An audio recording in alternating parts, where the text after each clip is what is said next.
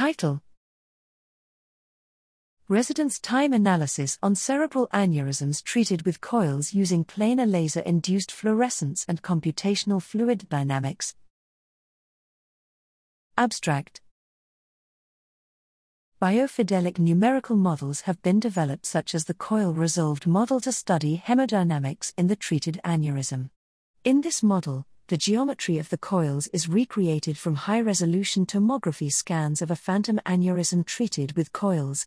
However, this model hasn't been validated. The purpose of this work is to validate the coil resolved model. To achieve this, we used the planar laser induced fluorescence technique on phantom aneurysm treated with coils and measured the residence time and the evolution of rhodamine concentration during the washout. We run passive scalar simulations with the coil resolved model and measured the evolution of concentration over time. The comparison of the numerical and the experimental results shows that the coil resolved model reproduces the hemodynamics of the experimental setup. Therefore, it can be used as a reference to study hemodynamics in the treated aneurysm or to validate porous media models developed for treatment outcomes prediction.